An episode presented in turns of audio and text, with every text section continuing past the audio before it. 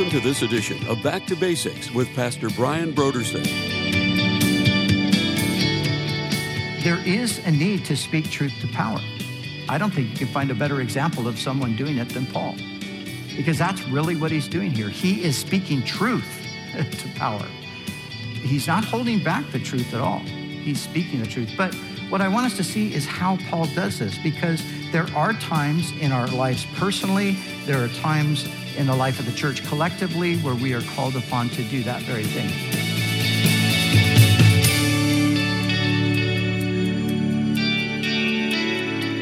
Today on Back to Basics, Pastor Brian continues his study in the book of Acts. Join us as Pastor Brian begins his teaching on Acts, chapter 24, verses 1 through 10, in a message titled Speaking Truth to Power.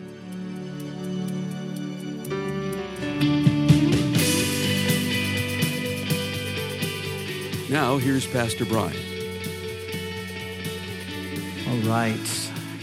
So let's open our Bibles to Acts 24. Now, after five days, Annas, the high priest, came down with the elders and a certain orator named Tertullus. These gave evidence to the governor against Paul. And when he was called upon, Tertullus began his accusation, saying, Seeing that through you we enjoy great peace and prosperity is being brought to this nation by your foresight, we accept it always and in all places, most noble Felix, with all thankfulness. Nevertheless, not to be tedious to you any further, I beg you to hear by your courtesy a few words from us. For we have found this man a plague, a creator of dissension among all the Jews throughout the world and a ringleader of the sect of the Nazarenes. He even tried to profane the temple, and we seized him and wanted to judge him according to our law. But the commander Lysias came by and with great violence took him out of our hands, commanding his accusers to come to you. By examining him yourself, you may ascertain all these things of which we accuse him. And the Jews also assented, maintaining that these things were so. Then Paul, after the governor had nodded to him to speak, answered, Inasmuch as I know that you have been for many years a judge of this nation, I do the more cheerfully answer for myself. Now, down to verse 22. But when Felix heard these things, having more accurate knowledge of the way, he adjourned the proceedings and said, When Lysias the commander comes down, I will make a decision on your case. Uh, so he commanded the centurion to keep Paul and to let him have liberty and told him not to forbid any of his friends to provide for or visit him. And after some days, when Felix came with his wife Drusilla, who was Jewish, he sent for Paul and heard him concerning the faith in Christ. Now, as he reasoned about righteousness, self control, and the judgment to come, Felix was afraid and answered, Go away for now. When I have a convenient time, I will call for you. Now, just turn over to the 26th chapter, if you will, and verses 1 through 8. Then King Agrippa said to Paul, you are permitted to speak for yourself. So Paul stretched out his hand and answered for himself I think myself happy, King Agrippa, because today I shall answer for myself before you concerning all things of which I am accused by the Jews, especially because you are an expert in all customs and questions which have to do with the Jews. Therefore, I beg you to hear me patiently. My manner of life from my youth, which was spent from the beginning among my own nation at Jerusalem, all the Jews know. They knew me from the first, if they were willing to testify, that according to the strictest sect of our religion, I lived a Pharisee. And now I stand and am judged for the hope of the promise made by God to our fathers. To this promise, our 12 tribes, earnestly serving God night and day, hope to attain. For this hope's sake, King Agrippa, I am accused by the Jews. Why should it be thought incredible by you that God raises the dead? Now, verse 24. Now, as Paul made his defense, Festus said with a loud voice, Paul, you are beside yourself. Much learning is driving you mad. But he said, I am not mad, most noble Festus, but speak the words of truth and reason. For the king before whom I speak, for whom I speak freely, knows these things, for I am convinced that none of these things escape his attention, since this thing was not done in a corner. King Agrippa, do you believe the prophets? I know that you believe. Then Agrippa said to Paul, You almost persuade me to become a Christian. So, for those of you that have been with us uh, regularly, you know that we are making our way through the book of Acts. And as I've mentioned previously, as we come to the really, this is the last section of the book here uh, from chapter 21 to 28. We're going to pick up the pace a little bit, just in the sense that, that it's just this long running narrative that we, we just wouldn't be the right place to really get bogged down in the details of that. So I want to give us kind of a, a, an overview of what's happening with the, the story itself, but then focus in on a specific thing that's really happening here in the passages that we read. So we're going to be looking at Paul's speaking to these officials, these governmental officials. We're looking at him. They're kind of, in a sense, he's there to defend himself and uh, to present his case. But what we see ultimately that he's doing is he's seeking to influence them with the gospel.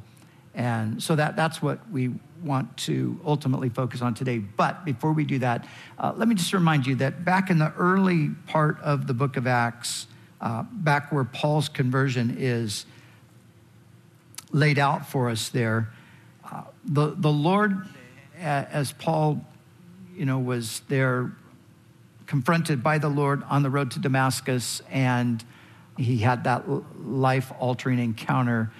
As he goes into the city, the Lord speaks to this man, Ananias, and he, he's commissioning Ananias to go and pray for Saul of Tarsus. And and anyway, the Lord ends up speaking to Ananias, and he says this concerning him. He says, For he is my chosen instrument to bear my name before Gentiles, kings, and the children of Israel. So, from the very beginning of God's call upon Paul, there was this, this plan and this purpose in the mind of Christ for Paul to be this, this special instrument. And his ministry was going to be primarily to the Gentiles but in the, in the course of that, he would also stand before kings and he would also testify before the children of Israel. So that, that's pretty much what we've seen in the story. Luke has recorded three of Paul's, um, what we call missionary journeys, the church planting and all that ministry that he did in the area that we know today as Turkey and over into Europe. And that's pretty much what we've been looking at over the past several weeks. And, and so now we're moving into the section where the kings and the children of Israel are now the focus of Paul's ministry. Remember, Paul was, he was Jewish, and his great passion was to bring the gospel to his own people. But he never really felt that that door was open for him. But now it seems that the time has come for that. And so, Paul, as we saw in our previous study, he was uh, very committed to making it to Jerusalem. That was his objective. He wanted to go to Jerusalem, and he ultimately did make it to Jerusalem. And there, when he arrived, he was welcomed by the church, and he gave the report of all that God had been doing among the Gentiles. But the church had this big concern about Paul because he was kind of a controversial figure. And so they listened, you know, to the reports about what God had done among the Gentiles, but then they said, that, that's great, but Paul, you know, there, there, are many, many Jews here that believe, and they're all zealous for the law, and they've heard these rumors about you that you are you're not all that favorable toward Moses and, and the temple and all of that. And, and this is going to create a huge problem. And so they're, they're really concerned about this, that they couldn't let go of their cultural baggage. And, and Paul was freed from that, some things that were said about him were distortions of what he had actually said. But, but anyway, this is their big concern. Paul, it's going to be a, a problem unless we can do something about these rumors. So they actually came up with a plan and they stated it in, in the text there in chapter 21. So let me just read it to you. Therefore, this is their word to Paul do what we tell you. We have four men who have taken a vow. Take them and be purified with them and pay their expenses so that they may shave their heads and that all may know that those things of which they were informed concerning you are nothing, but that you yourself also walk orderly and keep the law. So that, that was their plan. Paul, it's great what God's done among the Gentiles, but hey, you're back among the Jews, and there are a lot of people that are zealous for the law. They think that you're not, you know, really supportive of the law. They've heard these rumors about you saying that people should forsake Moses and all that. So let's just squelch all those rumors. This is how we can do it. We've got these four guys. So Paul, wanting to comply and wanting to, to make peace, he goes ahead and he follows their suggestion. And, and so he does the very thing that they asked him to. Now, what happens then, though, is, is he goes to the temple after the days, the seven days, and he's there, you know, for the final process of, of this uh, thing that was taking place there with these guys. And certain Jews from Asia that were there visiting at the time, they saw Paul in the temple. And these were the guys that were always harassing Paul in his ministry. These were the guys that were causing all the trouble for him in the ministry there in Ephesus and different places there in that region. So they see him in the temple and they cry out to the people. They say, Men of Israel, you Israelites, come and help us. This is the man that we told you about. This is the person who teaches Jews everywhere to forsake Moses. And so a big uh, crowd gathers, a big mob actually. They grab Paul, they drag him out of the temple, and they proceed to beat him, attempting really basically just to beat him to death, to kill him. So, as, as this uproar is taking place, the commander of the Roman forces there in Jerusalem, word comes to him that this is going on. So he sends down the garrison and they break up the mob and they, they deliver Paul from what really probably would have been certain death. And so they rescue him, they, they pull him away from the mob. The crowd is still going crazy and they're, they're taking Paul into the barracks and they're, they're going up a staircase. And as they get to the top, before they enter the barracks, Paul says to the captain, he says, Hey, g- give me a minute. Let me, can I speak to you? And, and the, he says, Can you speak Greek? And Paul says, Yes, I can speak Greek. And he says, Oh, I thought you were an Egyptian. And I thought you were the one that led those 4,000 assassins out into the wilderness. How, why he thought that, who knows? But that's who he thought Paul was. Paul says, No, no, I'm, I'm a Jew and I'm from Tarsus. And uh, so, anyway, let me speak to the people. And so the commander agreed. Okay.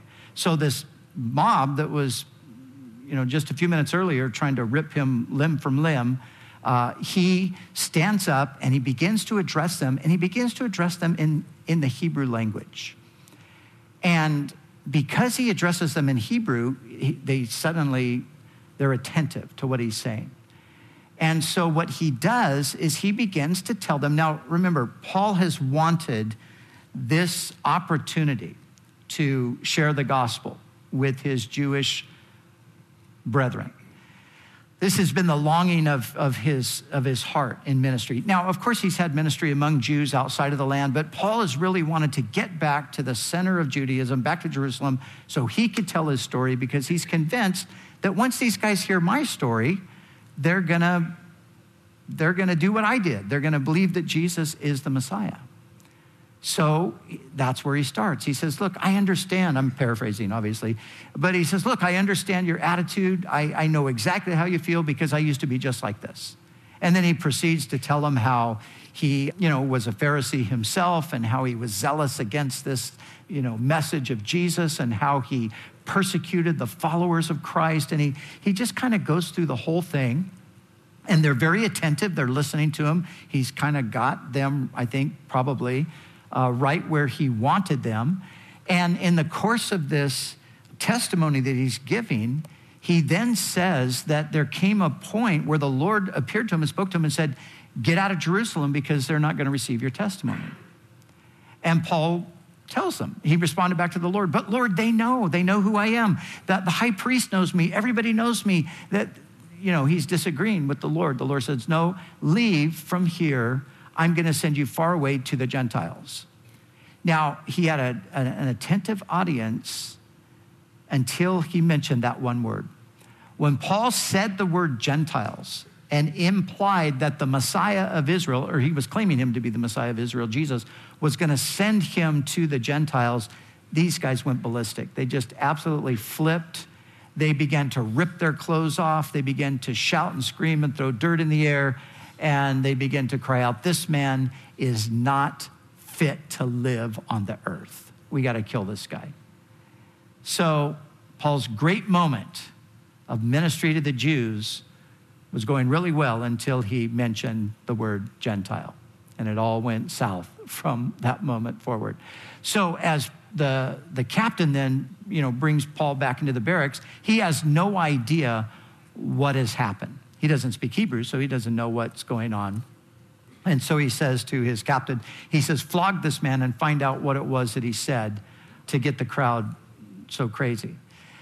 And so as they prepared Paul for the flogging, he says to the captain, he says, Is it lawful for you to flog a Roman who is uncondemned? And the guy says, Wait a second, what? You're, you're a Roman? Paul says, Yes, I'm a Roman citizen. And so he calls the commander. The commander comes in. Are, are, you really a Roman? Paul says, Yes, I am. And the commander says, I, I purchased my citizenship for a great sum of money. Paul says, I was born a citizen. And so they realized we can't flog this guy. He's a Roman citizen. That was against the law to do that. So what the commander decided is that the next day he would call the leadership of Israel together, the high priest and all of those elders, the Sanhedrin, the ruling body of the nation, and he would bring Paul in and let them talk about what the issues were. So that's what happened the next day. They gathered together. Paul is there in their midst. And anyway, to make a long story short, it got messy again in there, and everybody kind of once again was trying to get at Paul, and the commander was afraid that he'd be torn apart, so he sent the guards uh, down again to deliver him. And then from there, the commander sent Paul to Caesarea to Felix, and that's where we picked up the story. Now, um, one of the reasons why he was sent down there was because the plot by the high priest was that they were going to ask the commander to bring Paul one more time and they were going to try to work things out, but actually they were planning to kill Paul. So they had a, uh, 40 men who had taken a vow that they would neither eat or drink till they killed Paul. So they were going to ambush the soldiers as they were bringing Paul to the, the place of meeting. And all of this was made known to Paul, who made it known to the commander. And so he said, Here's what we're going to do we're going to send him with uh, an escort of 200 soldiers on horseback, uh, 200 spearmen. And, you know, we're going to give him, put him in protective custody and send him down to Felix. So that's where we picked up. He is now standing before Felix and once again, these Jewish leaders are coming down to present their case against Paul. Now, remember the word of Jesus. He's going to bear witness to me, to the Gentiles, kings, and the children of Israel. So, Paul has these now three opportunities in total where he is proclaiming Jesus as the Messiah, not just to Jewish people, but to the leaders of the Jewish nation.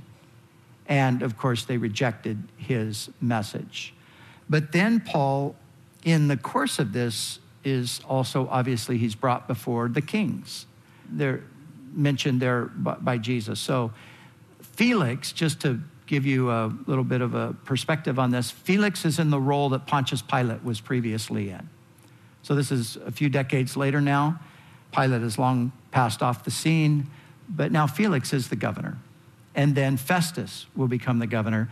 But then we also have a reference to King Agrippa. And, and then finally, by the time we get to the end of the book of Acts, Paul is on his way to stand before Nero, the emperor, at that time. So that's the background. Now, this is what I want us to do today. I, I want us to consider Paul's presentation before these kings, before these rulers. And I want us to think of it in, in the, the context of this phrase speaking truth to power. Now, you might not have heard that phrase before, but it, it's, it's something that's, that's definitely out there in the culture. It's being talked about a lot today. And so there are many people who are talking about the, you know, the need to speak the truth to power. And what that amounts to for some people, and some Christians in, included in that, is that they're basically just lobbing verbal grenades from behind their Facebook or Twitter wall out at people or policies that they don't like.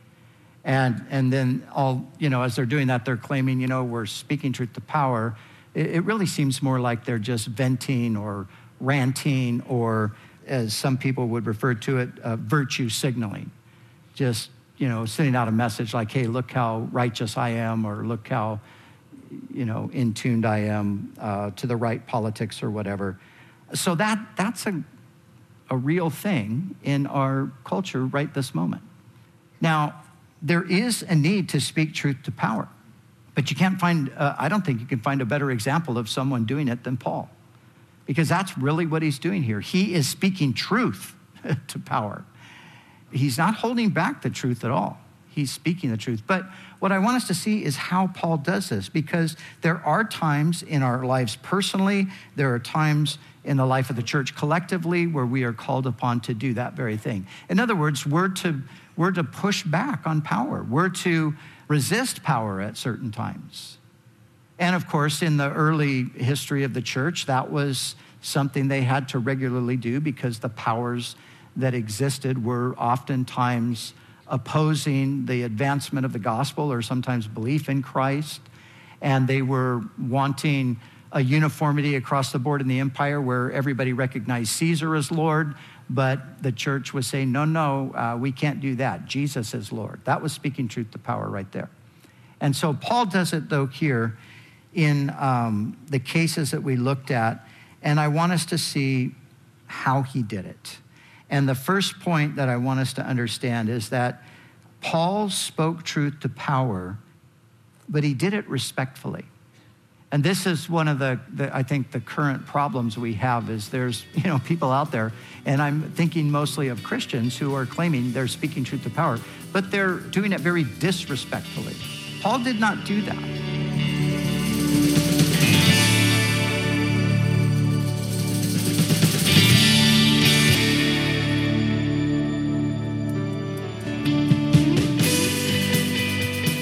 Let's join Pastor Brian and Cheryl in the studio as they share about this month's resource. So, Brian, your friend has written another great book, and he's your friend, and he's also kind of you're a little bit of a fan. Let's just be honest. I am a big fan of Ray Ortlund, and he has written this fantastic little book on the gospel. But really, the gist of it is creating gospel culture within your church. So, gospel culture is really it's a culture of love, it's a culture of grace, it's a culture where anybody can come in and know that they're going to be given an opportunity to hear the good news of, of God's love, and people are going to be patient and not judgmental and give God time to work. So that's pretty much what he lays in out other in words, this great little book. People are going to be like Jesus. People are going to be like Jesus as they study Jesus. Yeah. So I highly recommend this little book by my friend Ray Ortlund called The Gospel. Again, this month's resource is a book titled The Gospel by Ray Ortlund. You can order the book, The Gospel, by going to our website, backtobasicsradio.com. Scroll down until you see the photo of it, then click on the donate button. When you give a gift to Back to Basics, we'll send you the book The Gospel by Ray Ortlund, to help you develop a biblical perspective of gospel culture. It's our way of saying thank you for your generous support of this ministry. We'd also like to remind you that all of our other resources are waiting for you at backtobasicsradio.com or by calling our request line at 1 800 733 6443. That's 1 800 733 6443. Our desire is to encourage you in your daily walk with God. We'll continue tomorrow with more valuable insights from Pastor Brian as we study together in the book of Acts.